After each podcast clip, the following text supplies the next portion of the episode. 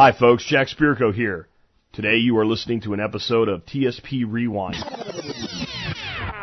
Commercial free versions of past episodes, podcast blasts from the past. I put these up when I can't do a show due to professional commitments or rare vacations. These podcasts will appear in standard iTunes, Stitcher, and other feeds, but will be titled TSP Rewind episodes and numbered accordingly. And today, folks, we are rewinding back to December 22nd, 2009. Like I said this week, uh, we are going to be doing all episodes from December uh, in sequential order, starting with the oldest one being today. I didn't pull one from 08, which was the first year of the podcast. Uh, this is 2009, again, December 22nd. Uh, this being the 20th. It's almost exactly uh, an anniversary episode from all the way back in 09, which is pretty cool. Uh, there's some other things about this episode I wanted to point out before we, we go back there. Number one, this is the second to the last episode that I did in my car. Episode uh, 343, a listener feedback episode on the 23rd, was the last episode I ever did before I went full time and stayed home and left my old corporate life behind. So I thought that was kind of cool. Uh, it is a cool episode. It's about evaluating property. You're going to hear a lot of so this is a 2009, right? So uh, it was 12 years, 13 years ago. This is 13 years old at this point. You're going to hear a lot stay exactly the same as what I recommend today, including things like sometimes if you really can't find a place that you can afford, maybe the place isn't the right place to be in the first place.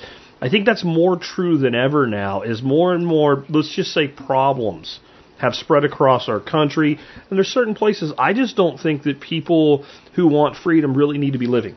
I, I think you should be able to live anywhere you want, but if you want freedom, you're kind of cutting your nose off to spite your face.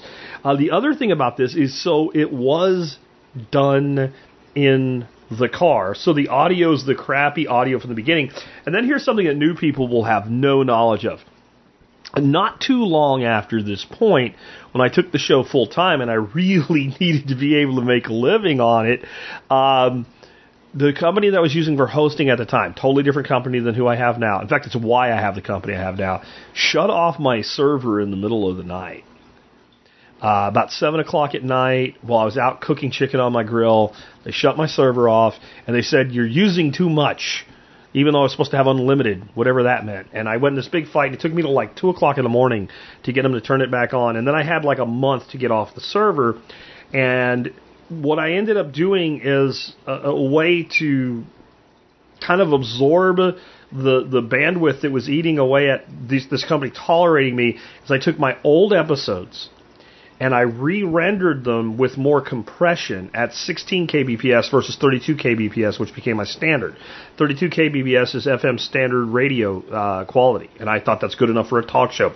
So it even has a little bit of a tinniness. So it's an old episode, but I think you'll really enjoy it. it. Is definitely a trip down memory lane.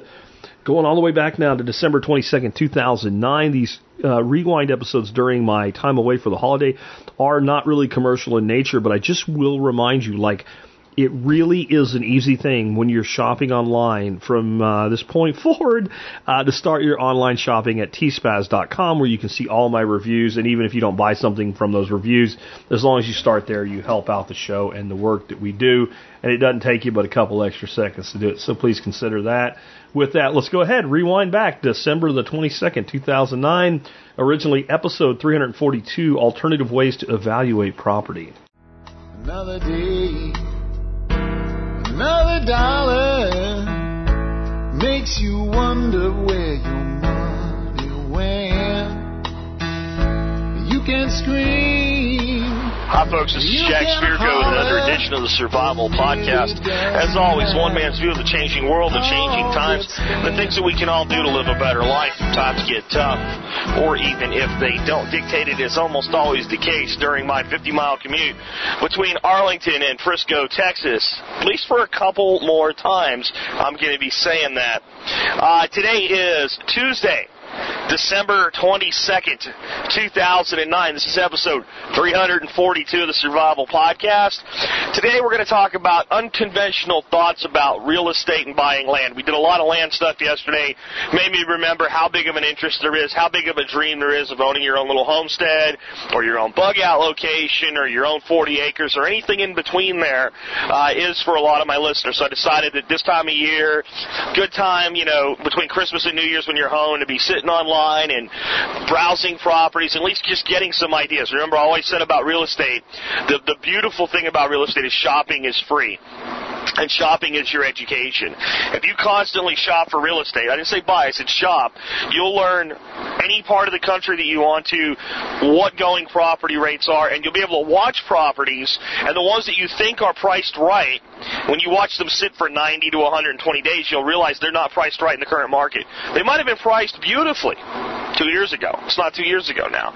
Things change with real estate, and we'll be talking about that and some other things today. And with that, let's go ahead and get on talking about land. And there's a couple reasons that I did this. One was all the land questions that I got in the last week, uh, which I already mentioned. But the other was last night, I was having uh, a couple drinks with uh, one of my business partners and um, I had one of uh, we'll call her uh, uh, kind of one of our uh, our students. Let's say that we're kind of both a mentor to this person uh, that works in one of the businesses that I'm now separating myself from. Um, and we were sitting having some drinks, and we were talking about money and devaluation of money. And this this lady's pretty smart, but she doesn't know about things like the Federal Reserve and things like that. So one of the things I did last night is I showed her the little notation on a one dollar bill that said this this note is legal tender. It's not money. It's not currency, right? It's a certificate for debt. And it was really eye-opening for her. She's like, oh, wow. And, you know, and, and then we started talking about it, right? And, um, my partner's like, well, you know, there's only so much that you can worry about doing about that. I said, well, the first thing is to be aware. And then the second thing is to convert cash that is eroded by inflation into, you know, things that don't get eroded by inflation, that have lasting intrinsic value, like gold, like silver, like real estate. And he actually pushed back on it, which is funny because the first person that made me really understand real estate in a new way was this guy. And I think he was just in a different mindset last night. And he was actually, when he was arguing with me, he was arguing with his own points from three years ago, which was kind of funny to watch. And I, I let it go because I, you know, wanted to be a productive, enjoyable uh, dinner conversation, not a not a, a, a big heated debate. But one of the points that I made is when you and this this totally came from him. When you buy real estate, when you buy a pre- piece of property, if you own it, if it's paid for, it would be common sense to say, well, if the value of real estate declines, it's bad, right? So I bought a house, let's say, for $200,000, and the whole real estate market, like it has, takes a big hit almost everywhere across the country, and the value of my property goes from 200000 to 150000 Now, most people would say I've lost $50,000. And if you bought the property as a source of income, as a source of buy and hold to sell later, uh, or bought it as a rental property and now your rental rates have gone down, yes, you've lost money. If it's your property you live on, you really haven't lost a penny. In fact, you probably have gained. I'll tell you how you may have gained. It's very difficult, but it can be done. If the property value truly drops, especially below your tax assessor's assessment, you can go challenge the tax assessor's assessment with comparable sales in your area and challenge that the market value of your property has decreased and you may be able to get your property taxes reduced. Don't bet the farm on it, so to speak, but it can and has been done. So that's that's one way that you would, you know, they say, well, okay, I saved $500 a year in property taxes or $800 a year in property, something like that, right? How big a deal is that, Jack? I just lost $50,000. Have you? Have you really? If you got rid of the house you're living in now, where would you go? Well, duh, you get another place to live, right? If the cost of housing, now I'm not saying like let's let's be clear here. I'm not saying that you live in this one place and you want to leave this one place, and this one place had something really bad happen. Somebody built a big industrial plant there and, and, and depressed your property values individually. I'm not saying that. I'm saying that what we've just had happen happened. Property values decreased all across the country, fairly uniformly, except on the left and right coast where people are crazy, right? The middle America is pretty uniform. You haven't lost anything because if you sell your home for 150 when you go to replace it, a comparable home just about anywhere in a similar situation will still cost you 150. You could still exchange like for like. You haven't really lost because you live there. Now, if you own 10 of them and they're part of a real estate investor's portfolio, you've lost the 50,000 10 times over. You're half a million in the hole. That is true. That is absolutely true. But for the home that you own and live in, especially if you plan on being there long term, as in most or all of your life, because it's your dream and it's what you want to transform into something that provides for you, doesn't matter if the property value goes down. It's paid for. You own it. It's done right? The only way this doesn't work is when you have a big, giant, huge, lingering debt over top of it, and you want to leave. Because now you've got to come up with the cash delta to get out from underneath it.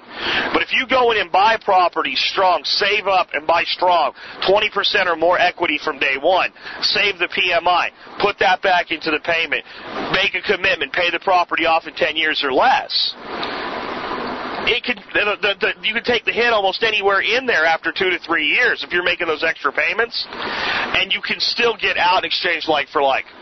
The math works out. So I want you to take a new dynamic at the way you look at real estate property values, and, and saying, well, you know, it's, it's good to buy when the market's down or when the market's up. It's good to buy when you find the property that fits you and your lifestyle, and you can afford it safely. And by afford it safely, I mean if you get into this property and somebody blows up your place of work and you lose your job and you don't have your job for a year, at the end of the year you're still in that property one way or another. That's when you can afford that property. Without that, you can't afford it yet. Get yourself into that state right? And it's not that hard. If you have a prop, if you have a house payment of roughly thousand dollars, that's a twelve thousand dollar cash emergency fund. Sounds like a lot of money if yours is zero right now, but if you commit to it, you can make it happen. Once you have that, well, at least I can I can pay the mortgage, right? You put up enough aside to pay the basic utility bills, another five hundred bucks, right? So you're talking about an eighteen thousand dollar emergency fund for a year. You can sit in that house. Now, if you're a prepper, you can feed yourself for six months to a year in that house house. If you're a prepper with a garden, easy you can feed yourself for six months to a year. And all of a sudden, property ownership becomes an asset again instead of the liability that our society has turned it into. Another thing that I think that people really need to get their head out of, if they're a prepper, is the mentality that most real estate people have that the best place to buy is a growing area. I, I don't think I need to say much about that to you guys because most of you want something a little bit remote, a little bit secluded. So the last thing you want is an area growing up around a place. But I think the problem with the growing area thought is if I find something that I like, and I like the way that it is today, if it's in a growing area, what I bought will change. Now, if I'm buying for the potential to resell the property in the future, and it's going to change in a way that's going to increase property values, that is a good investment. At least it's a, a solid reasoning behind the investment. It may not play out. It may not work. Things may go wrong. Murphy may show up and kick you dead square in the ass. In fact, that's what Murphy generally does. If you invite him into your life, and for those who don't know what I'm talking about, I'm talking about Murphy's Law here. If you invite Murphy into your life, he will generally show up at some point and kick you dead square in your ass or somewhere worse. All right? So I, I'm not saying that it'll pay off, but I understand the reasoning behind it. It makes sense. For me, when I'm looking at property, I'm looking for a place that I want to live and I want to stay and I want to be part of and I want to transform my way. And I don't want the surrounding area transforming in a way that changes what I've purchased from what I bought in the first place. I guess it's like getting married in a way when you buy property. When you get married, um, I think at least men generally look at a woman and go, the reason I'm marrying her, she's exactly what I want. They hope she doesn't change. And the old joke is then she does. And then the woman always says, the guy's perfect except for these two things. And if we could just change those, so she marries him hoping those two things will change. And of course, they don't because men pretty much stay what we are from, oh, I don't know, the time we uh, can get on our first bicycle until they put us in a hole in the ground. Men are pretty much what they are, ladies. So I, I really hope you understand you're not going to change the average guy from who he is at his core. Um, and I actually think the same is true about women. I think the same is absolutely true about women. And the reason men think women change is uh, they lie to themselves about what they're looking at. Okay, that's an aside, but it is good advice. All right, so I don't like property with the potential for a lot of change without at least doing some tracking down of the variables. Yesterday we talked about a guy looking at buying a, a square piece of property, two acres, up in the high desert, owned properties owned by other people on three sides of it. Nothing's built there; it's vacant. Not necessarily a bad thing, but I would want to contact the property owners to see what their intentions are with the property before I made my decision, right? Because that could have a big impact on what the place is going to look like five years from now instead of today after I put all my effort into it. And maybe I want a lot of houses around me. Maybe I'm looking for a rural community with houses on two acre lots and up. That might be exactly what I want. But, and then that's the big thing. Through the rest of this, I want you to think about this. I'm I'm now going to go into a list of things that I look for with a property when I go to buy it. It's not important whether you agree or not. It's important that you understand my reasoning and my logic. And when you agree with something, you put it on your list. When you disagree with something, you put a point that counters that point on your list and say, well, what I want is.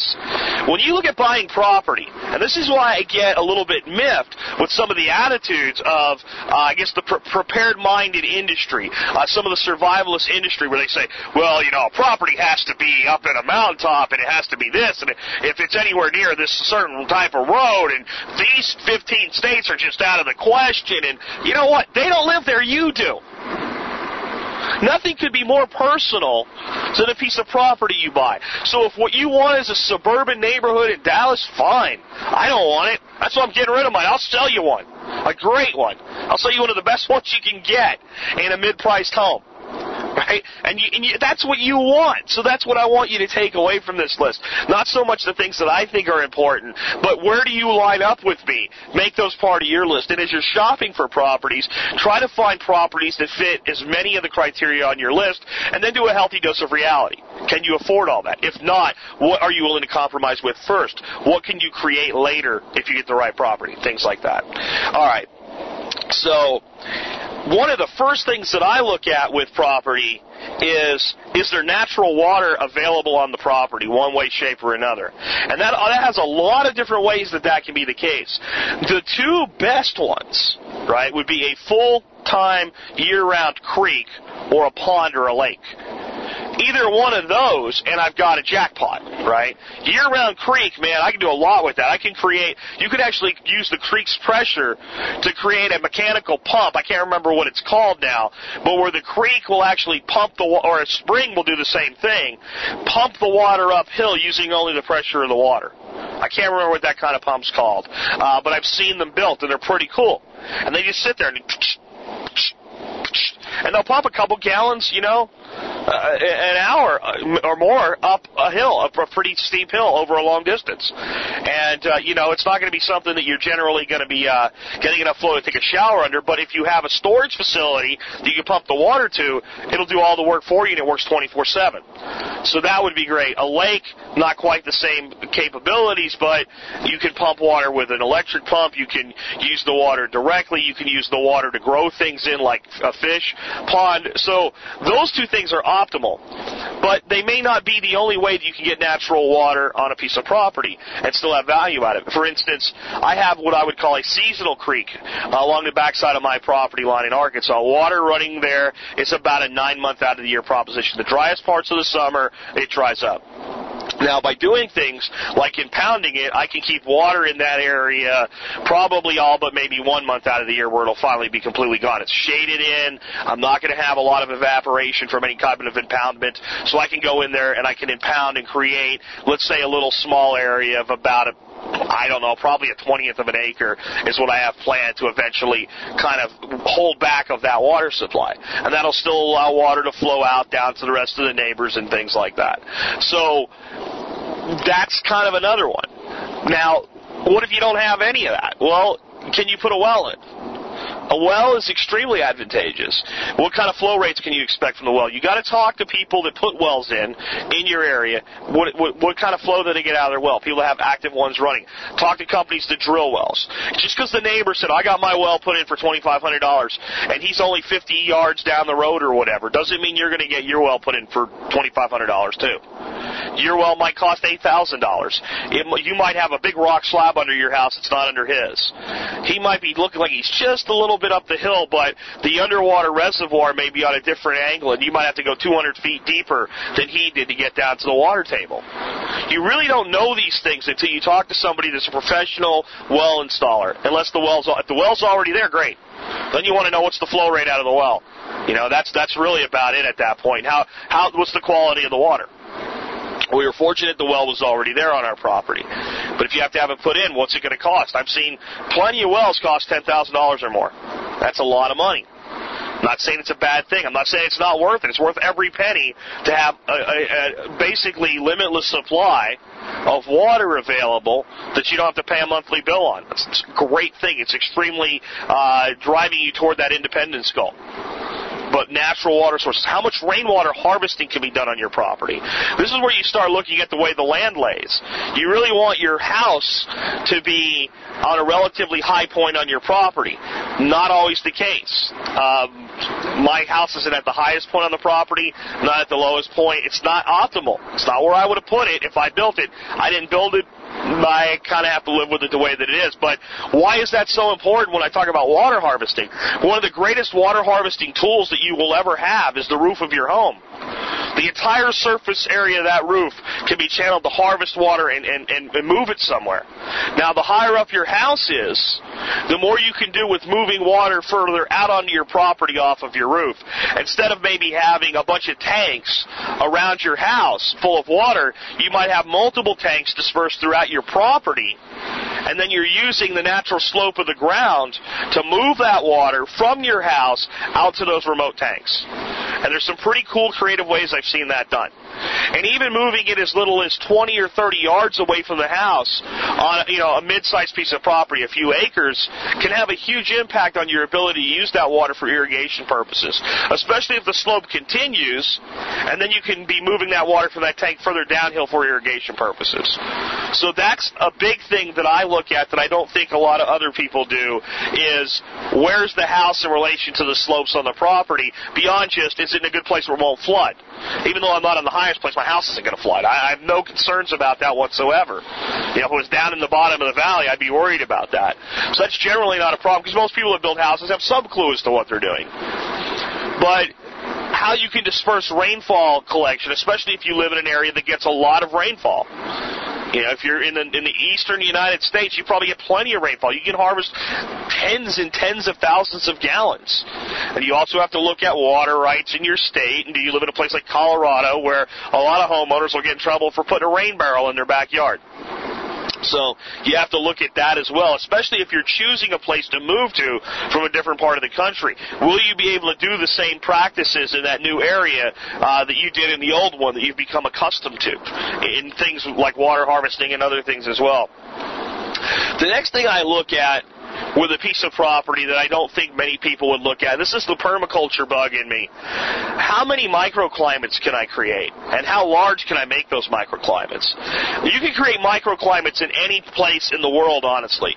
Any suburban neighborhood is going to have microclimates. There's going to have a side of a, a property that gets more sun exposure and a side that gets less. And I have cool areas that I can grow things like uh, lettuces with, with shade and diffuse sunlight in the summer where if I put them out in the main sun, they'll bake and they'll bolt, and I just won't get good results. And I'll have heavy solar exposure where I can grow sun-loving crops, and I have heavy solar exposure maybe reflected off a brick wall of a house. And if I get a good solar exposure on that, you know, side of the home, um, the south side of that wall, let's say, throughout the day, I can often plant things on that side of that house that will be able to get through winter that normally don't survive winters in the particular climate that I'm in because the wall reflects the heat all day long from the sun and then the wall retains and radiates the heat after the sun goes down. So I might be able to move one zone up with certain citrus plants by utilizing that microclimate in a suburban area.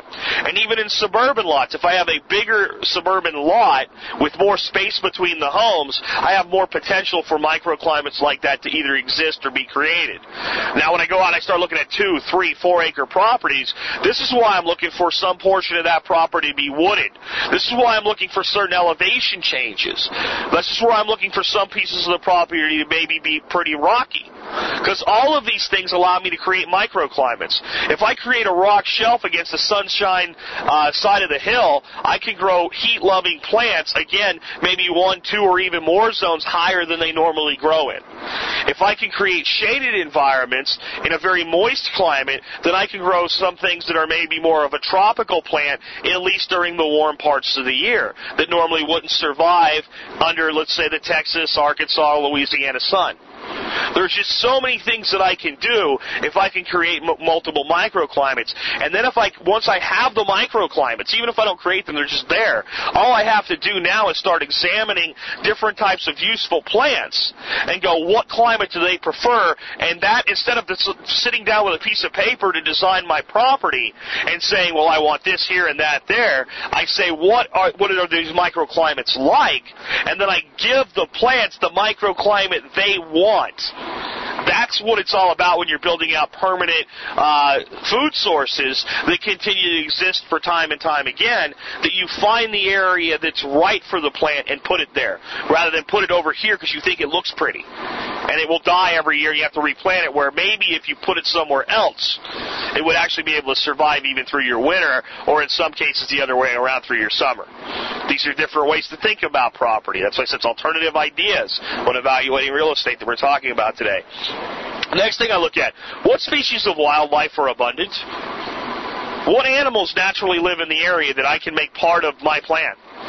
Um, I have a reasonable deer supply where I, our place is in Arkansas. Not an excessive deer supply. Excessive would actually be a problem. The mountain's pretty rugged. There's only so much available to the deer up there. So it's a sparsely populated whitetail population. They're not hunted heavily. A lot of the people that live there um, are outdoorsmen, uh, but they don't hunt, or they just don't choose to hunt in their own backyard. So I have a reasonable supply of unhunted whitetails that are sufficient in number that I can harvest a couple a year, and that's deer meat for the freezer, and it's biltong hanging in the house. But on the other side, the population is not so heavy that I'm going to have to deer fence my entire garden where in some areas that would absolutely be the case. There's some areas in Maryland right now where you throw a baseball into a, a, a tree lot anywhere in suburbia and you'll probably hit a deer. So it, it's not always good to have wildlife right? Or it's not always good to have certain wildlife in certain numbers in certain situations. So if you have plans to do something with a property, you have to know how wildlife does or does not fit into that plan. And in some ways, that's why the suburbanite with a six foot wood privacy fence surrounded by major roads has an advantage if you want to be an urban farmer because the deer ain't coming there. You know, there's a lot of suburban places that have deer problems, but they're not like the one I just described. So you have to look at the wildlife. You have to look at things like you know squirrel populations. How do they fit into what you're going to be planning to do? Generally, I find the squirrels leave my gardens alone, no problem whatsoever. Stay out of there from I would say about March into about late November here in Texas. Right now, they dig in everything because they're burying nuts and they're looking for nuts the other one buried. Even though I'm feeding them, there's tons of black oil out there, black oil sunflower. Nope. They got to take their acorns and plant them in every container I have and all my beds. They dig up my lettuce plants, not to eat them, because they don't care that it's a lettuce plant. They just want to dig a hole there. So they're actually a bit of a problem. In the uh, summertime, they raid my peach trees. I'm willing to live with that. Are you? You know, are you? If you're not, are you willing to control the population of squirrels? Right? And those are just two wildlife examples. There's all types of wildlife that can be attracted to property. My view is most of it's positive, especially if I live in a state with li- liberal bag limits that allows me to selectively harvest a good population of them every year and make them part of my protein regime. I call wildlife that exists on my property um, unsupported livestock is the term I've come up with. They're, they're, they're, I might put some things out to attract them, and in some areas I may put some things out to repel them. But day to day, I don't have to take care of them. If I go away for three weeks, they're still there. You know, they'll take care of themselves. And if I want them as a protein source, they're available to me. And I guess it helps me as a hunter. I don't form that bond that you do with your conventional livestock where, man, I got to kill you now. I really don't, uh, look at them, look at me. I don't want to do this. You, you'll do it, but, but there's, there's a little bit of remorse in any chicken keeper's heart when he takes a chicken, especially if he's not really a meat breeder, but it's just like he's a guy that, that has dual purpose birds and this one's kind of reached its fruition and it's time for it to go to make room for new ones. And okay, you know, I'm going to honor you by eating you, basically. There's still a little bit of sadness there. Where I don't know, for me, for for uh, for wildlife, it's like you know, you have a chance to get away, and it's a hunt. It's not a kill, and it's a different thing there. So that's just me personally. Again, everything here that I'm telling you today, you have to look at it um, from your own standpoint of what you really want but I really look at wildlife and how it's abundant and is it abundant in a way that's helpful or harmful to my goals. Um, the next thing I look at is what things on this property exist today that would take me 10 or more 10 or more years to create. So when I stand and I look at a piece of property that has hickories and oaks on it, and I can't put my arms around them, and these are trees that are 30 or 40 years old, those trees have an almost unlimited value to me because I I could you know if I plant a little hickory today, odds are I'll be dead by the time it looks like that. So I can't replace that. And there may be other things on the property that would take that long or longer for you to create. And if that's the case, they increase the value of the property to you, assuming one, what have I said, you can afford it. You can afford the property. That's that's rule one.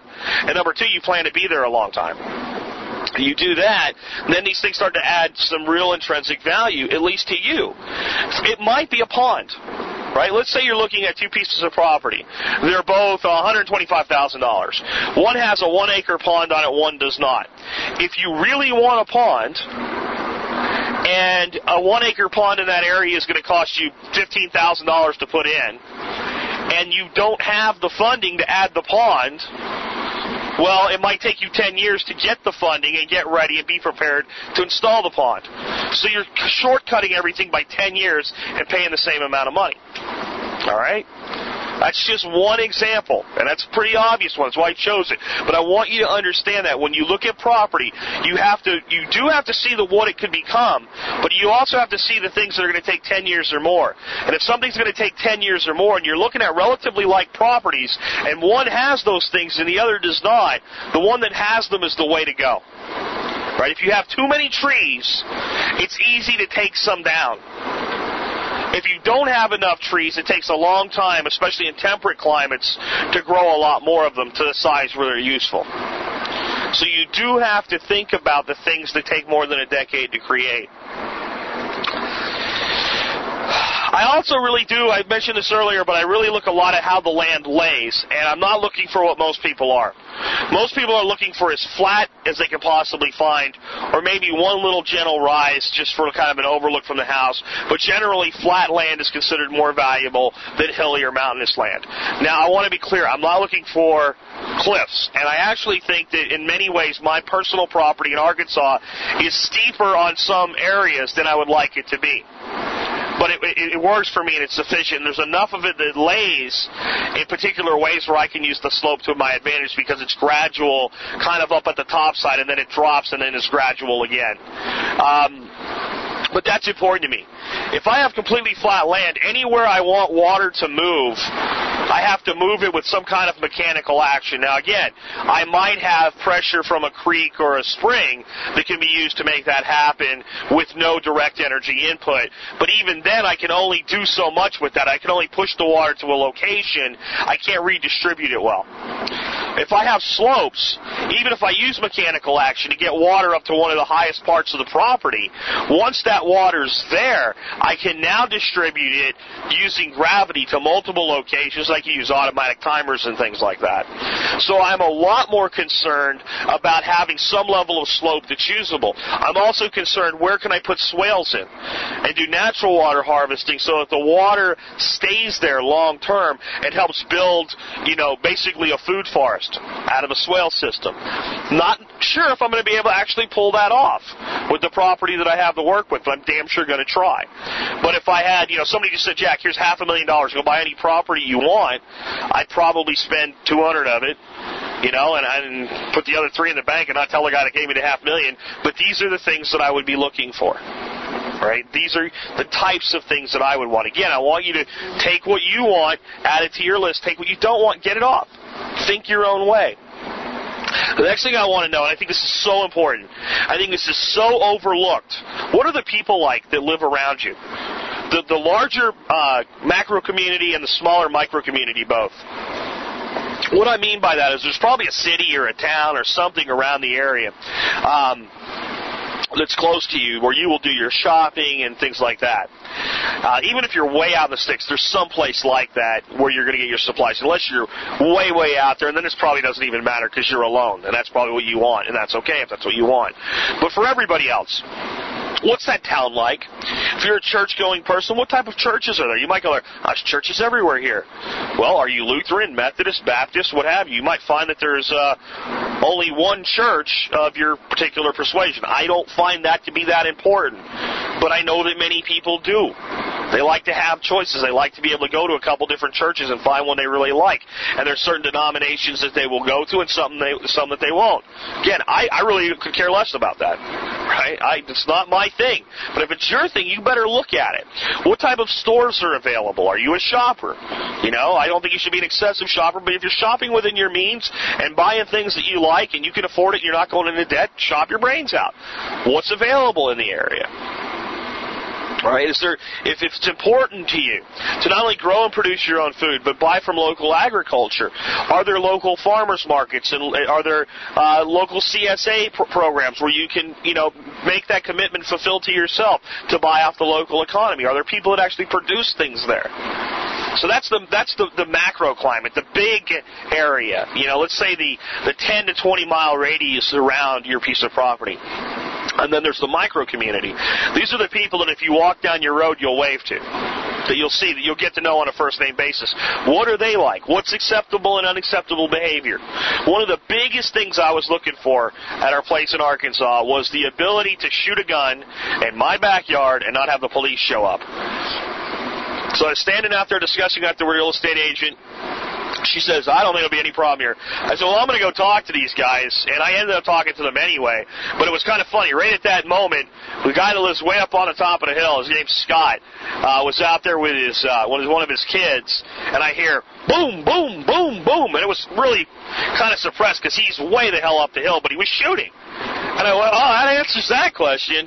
And she's like, you know, so many people get turned off when they hear that. I just cringe when I hear that sound when I'm showing a property to somebody and I'm not sure how they're going to react to it. And I turned her and I said, uh, you know what? You'll be a better real estate agent if you get the answer to that question in advance and show people a property where they'll get what they're looking for rather than hope that they don't know that it's that way and then move them in here and then that person wants to change the community. And that's my message there. You don't move into communities to change them. You move into communities to adapt to them. Moving into community to change things, right? That is that is the the the uh, the Saul model, right? That's a revolution for radical model.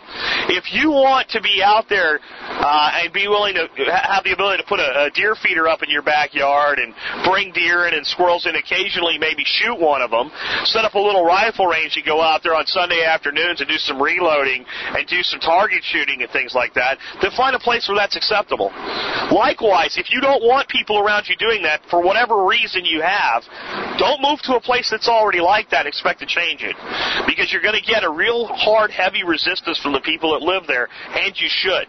So it's very important to me to know the people and the community that I'm moving into, both on the macro layer, which is important, and then at the micro layer, which is extremely important. All right. The next one is, and I've gotten heat for this because I'm a libertarian, so I'm not supposed to think this way. Well, I do, and I'm sorry if you don't like it. Nobody from the Libertarian Party ever called me up and told me I wasn't allowed to have independent thought. I don't know. Some of you guys, I just don't know. I think you're more damaging to libertarianism than you are helpful when you get so Nazi-esque with, I'm a bigger libertarian than him. I, I, I don't get you. But it is, is there public land nearby? Are there national parks, state forests? Um, is there, uh, uh, you know, walk-in wildlife management properties? Is there any place with large amounts of open woodlands that I can go use for recreational purposes? That's very important to me. And the way I look at it as a libertarian is the money was taken from me without my consent. I might as well use what they've created with it because they finally created something that was useful. And that was by doing virtually nothing. Most of our publicly uh, owned lands, they don't actually do a lot with them. They might have a little park area they keep cleaned out and weed eated for people to camp in, but that's the minority piece of that property. The vast majority of it, the only thing they do is employ people as wardens and, and, and park stewards and things like that to prevent people from changing anything and leave it alone. So I think the government in, in managing public lands has found the one thing that it's pretty well capable of doing other than building roads. And that is they can actually, if they choose to, keep things the way they are that'd be a great thing for our government to maybe take up in some other areas. To stop trying to change everything all the time. We kind of like it the way it is here. That's why we live here. So public lands are important to me, and I, I look for things with national forest, state forest, uh, state game lands, wildlife managed areas, anything like that.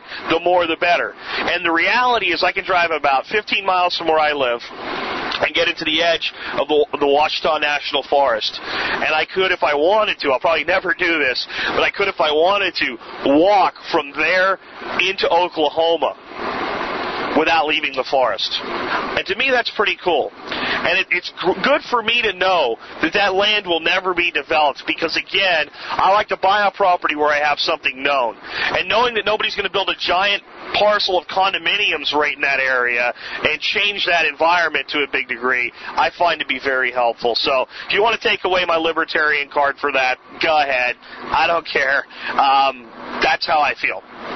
All right. The next one is is the area livestock friendly, and this is more for you folks that are going to live in kind of the suburban environments or the urban environments. Um, a lot of people have realized now that hey, you can have a little bitty yard and four or five chickens, and works out perfectly. In fact, from 1950 back, pretty much everybody did it all over the place in the United States. It was a pretty normal thing to do. But legally, will you be allowed to do it? Well, neighbors complain, even if you have the legal right to do it. If you have the ability to shop for property, it's probably going to be easier on you if you just find a place that's going to make the things you want to do uh, easy to do from the beginning, rather than get into an environment where you're going to have to try to again create change. Right? Find there's so many places where you can already have what you want. Go find one of them. Don't expect to change a community that's already decided the way that it wants to live. Now, with the livestock thing, if you're already there, I suggest you try. I think it's absolutely ridiculous um, that people have areas where you can't have a chicken. Why not? You have a parrot in your house, so I can't have a chicken in my backyard. Uh, as long as they're contained and they're not creating problems and things like that, um, they're a very beneficial part of an ecosystem or ducks, or for some people, goats. Um, Barb Harrington, who's been on the show, she lives in an area where they can have chickens, and they have chickens for eggs. She really wants a goat. Her community won't allow it. So there are things there that really need to be considered. If you don't want livestock, you know, then you don't really need to worry about that. If you don't want your neighbors to own livestock, go find a place where livestock is not owned by anybody, and it would be generally unacceptable to own them there. I think it's very important for people to think about who and what they are and to seek communities that are at least in some way similar. You don't have to be a conformist or completely uniform. Not a boring place to live. We have a lot of variances in opinions in my place here in Arlington and in my place up in Arkansas. Right? Um, but those variances are mild and moderate, eh, or even if they're not what I would prefer, I was willing to accept them when I purchased the property. And I understood that I was going into somebody else's community, and that, you know, if I went in my backyard, for instance, and took uh, 22 CB caps and started shooting the squirrels in my backyard in Arlington, I really posed no danger to anybody, but it would violate city ordinance and they would come arrest me. So not going to do it, even though legitimately it really isn't dangerous. People just think it is. But that's the perception of the community. That's a limitation that I accepted when I went there. I think that's really important that we look at. Um, here's a big one for me. I can't leave it out because I hate them so much. I will never, ever, ever, ever, and I mean ever, buy a property anywhere, ever, with a homeowners association. I think homeowners associations are the most vile, disgusting, repulsive things to ever enter the free market system ever. Do I want a law against them? No, that would be anti-free market. But I sure as hell don't want to live there, and I don't want you to either. I don't want to live in a place where I can be doing everything under the grounds of the law, and with some old blue hair lady gets a hair up her ass that my car happens to be a late model car, and it's too old, and it shouldn't be in my driveway, and she doesn't want it there because it bothers her. Or I've decided to put in um, a, a shed, and somebody tells me, well, the roof has to have brown or gray shingles; they can't be green green. Maybe I want them to be green. Maybe I want them to be a lighter color. Or someone says, oh, you can't put up solar panels because if you put up solar panels, they'll look ugly. Right? I don't want that. And I don't ever want my neighbor to have that much control over the property that I own and bought. When you go into a piece of a property that is controlled by a homeowners association, you advocate your liberty to yet another governing body. You're already being governed by your local, state, and federal government. And now you're creating a local form of government that supersedes all of those in so many ways. Because the city can say, oh, it's perfectly acceptable to own chickens on your property. And the HOA can say, no, it's not. And they can enforce that if you buy that property and you buy into that HOA. So if the HOA exists, I will not go. Now, if you want to live in a place like the Stepford Wives where everything's perfectly planned out and you want to control what your neighbor does, go live there. Stay the hell away from me and don't move out near me because we ain't having it where I live. And I'll stay the hell away from you and I won't bring my goats and my ducks and my chickens and my guns to where you live. But personally, I would never do it, and I would really advise that you don't do it because the problem with an HOA is you don't know what you're going to get five years from now. Who's going to take over it? What things are going to be changed? Remember what I said about buying property and not knowing what it might turn into. Why I think it's important to buy a place where the changes that are going to occur by and large have already happened. Any additional building is unlikely. Something like that or if there are changes, you're aware of what they're likely to be because you could buy a place you love, and then if certain things change, it could turn into a place that you really don't want to be anymore. And that's really sad after you've invested so much time and effort, especially if you've been there maybe five to ten years and you've really turned it into something you really love, and then someone else does something that alters that. Well, you got into an HOA, you give somebody else that power from day one. If a consensus majority decides something in an HOA, that's what it's going to be. And the people that get involved with the HOAs are generally the intrusive, annoying type of person. Now, somebody's going to write me and say, I'm on our HOA board, and I, I'm not that kind of guy, and I'm there to prevent that. Great, I'm glad you're there. Right? Do what you can. But in general, most of the people on these boards don't work. They're older people, they're retired people, they have nothing else to do other than drive around and look, oh, look where his garbage can is. That's against our policy. Write him a little nasty gram and stick it on his mailbox. I would never submit to that. And if I was living anywhere where they decided to create an HOA, I would resist it full tilt. And I would say it was not this way when I got here, and you would damn well be prying my rifle from my cold dead hands before I let you enforce it on me if I lived there in advance right? You'd have your little HOA all around me. It's not my property. I'm not signing on to it. And I wish people would stand up and do that when they try to create them. And that's why most of them now are going into new communities because people are resisting them. But the, the busybodies are getting involved from day one. And oh, we're gonna have this great planned community like a theme park.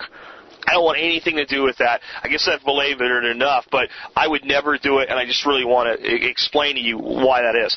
Now, there is something called a land covenant or a property covenant, covenant or a community covenant, and they go by many different names. And I think these are wonderful because they exist as they are and they do not change. So the difference with an HOA is it might be perfectly acceptable to build an external garage, so an unattached garage to your house today. Well, then when somebody actually goes to do it, the HOA can meet and pass a new ordinance that says we no longer allow that right? So that was the case when you bought the property. You intended to do it. You went out and hired somebody to help you do the planning. You got an architect involved. You're ready. And this actually happened to somebody that I, I know about uh, on a property I lived in. I wasn't even an HOA. But the guy needed a variance. And one person in the neighborhood went down to the township meeting when the guy asked for a variance and said the whole community was against it. And unfortunately, we didn't know about it, so we couldn't go down there and back the guy because nobody else cared. So this lady, because she didn't want a garage to be the first thing people saw when they pulled into her property, and she called it something estates. I lived there for three years. I never heard it called something estates in my life. I don't remember what the name was she gave to it. But she didn't want people to realize that she lived on the road with a garage at the end of the road. So with an HOA, you create an additional propensity for things like that to happen. Again, this happened to this individual because he needed a zoning variance to put it a little bit closer to the main road right? So without that, he would have been able to just do it. So that's another thing to look at. So what I'm saying though with the HOA is the, the, the thing that you were sure you could do can change because new people move in, new people take over, or people evaluate something they just, it wasn't they weren't opposed to it, they never considered it before, and now that you want to do it, they're opposed to it. The covenant, you get rid of that. So we have a, a, a community covenant at our place in Arkansas that anybody buying a home or building a home there has to abide by it. It's part of the closing paperwork when you buy property or you buy uh, an existing uh, home there. But it's pretty limited. And part of the covenant is it cannot be modified. Right? So it can't be added to or taken away from. And, and this is what it is, basically. Um, no more than one occupied structure per five acres. So that guarantees that nobody's going to cut their five acre lot in half and put two houses on it.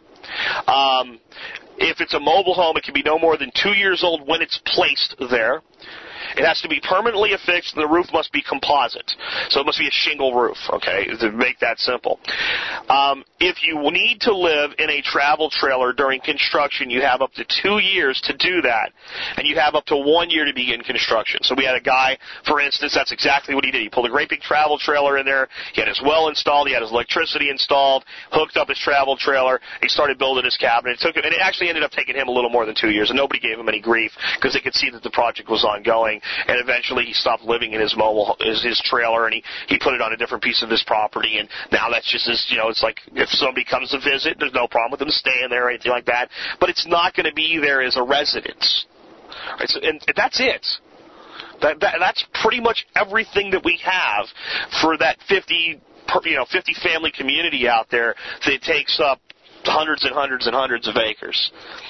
But that just gives us certain assurances, again, that things won't change. That's why I'm okay with a community covenant or whatever else you want to call it wherever you are, but I am not okay with an HOA. The last thing that I always want people to look at when they evaluate properties is within the reasons that, within the reason of what you have available to you financially and logistically, what can it become? Because the reality is, you can look at any property and go, I can have a giant cabin here, and all. well, if you don't have the money, then it's not going to happen. But within your means, what can that property become? Because the, the the the beauty of buying property is I can buy it financially at one price, and I can put in equity in the form of, of uh, labor and in just creativity, and I can increase the value of the property exponentially. Uh, with a minimal financial input and a maximum amount of active input, meaning that uh, it doesn't take a lot of money to put in gardens and trees and uh, irrigation systems and things like that if I use the natural things that are available on the property. But once they're done, I create a property I could have never afforded to purchase the way that it was because I have enough vision when I look at it today, it's kind of barren and empty to see what I could turn it into.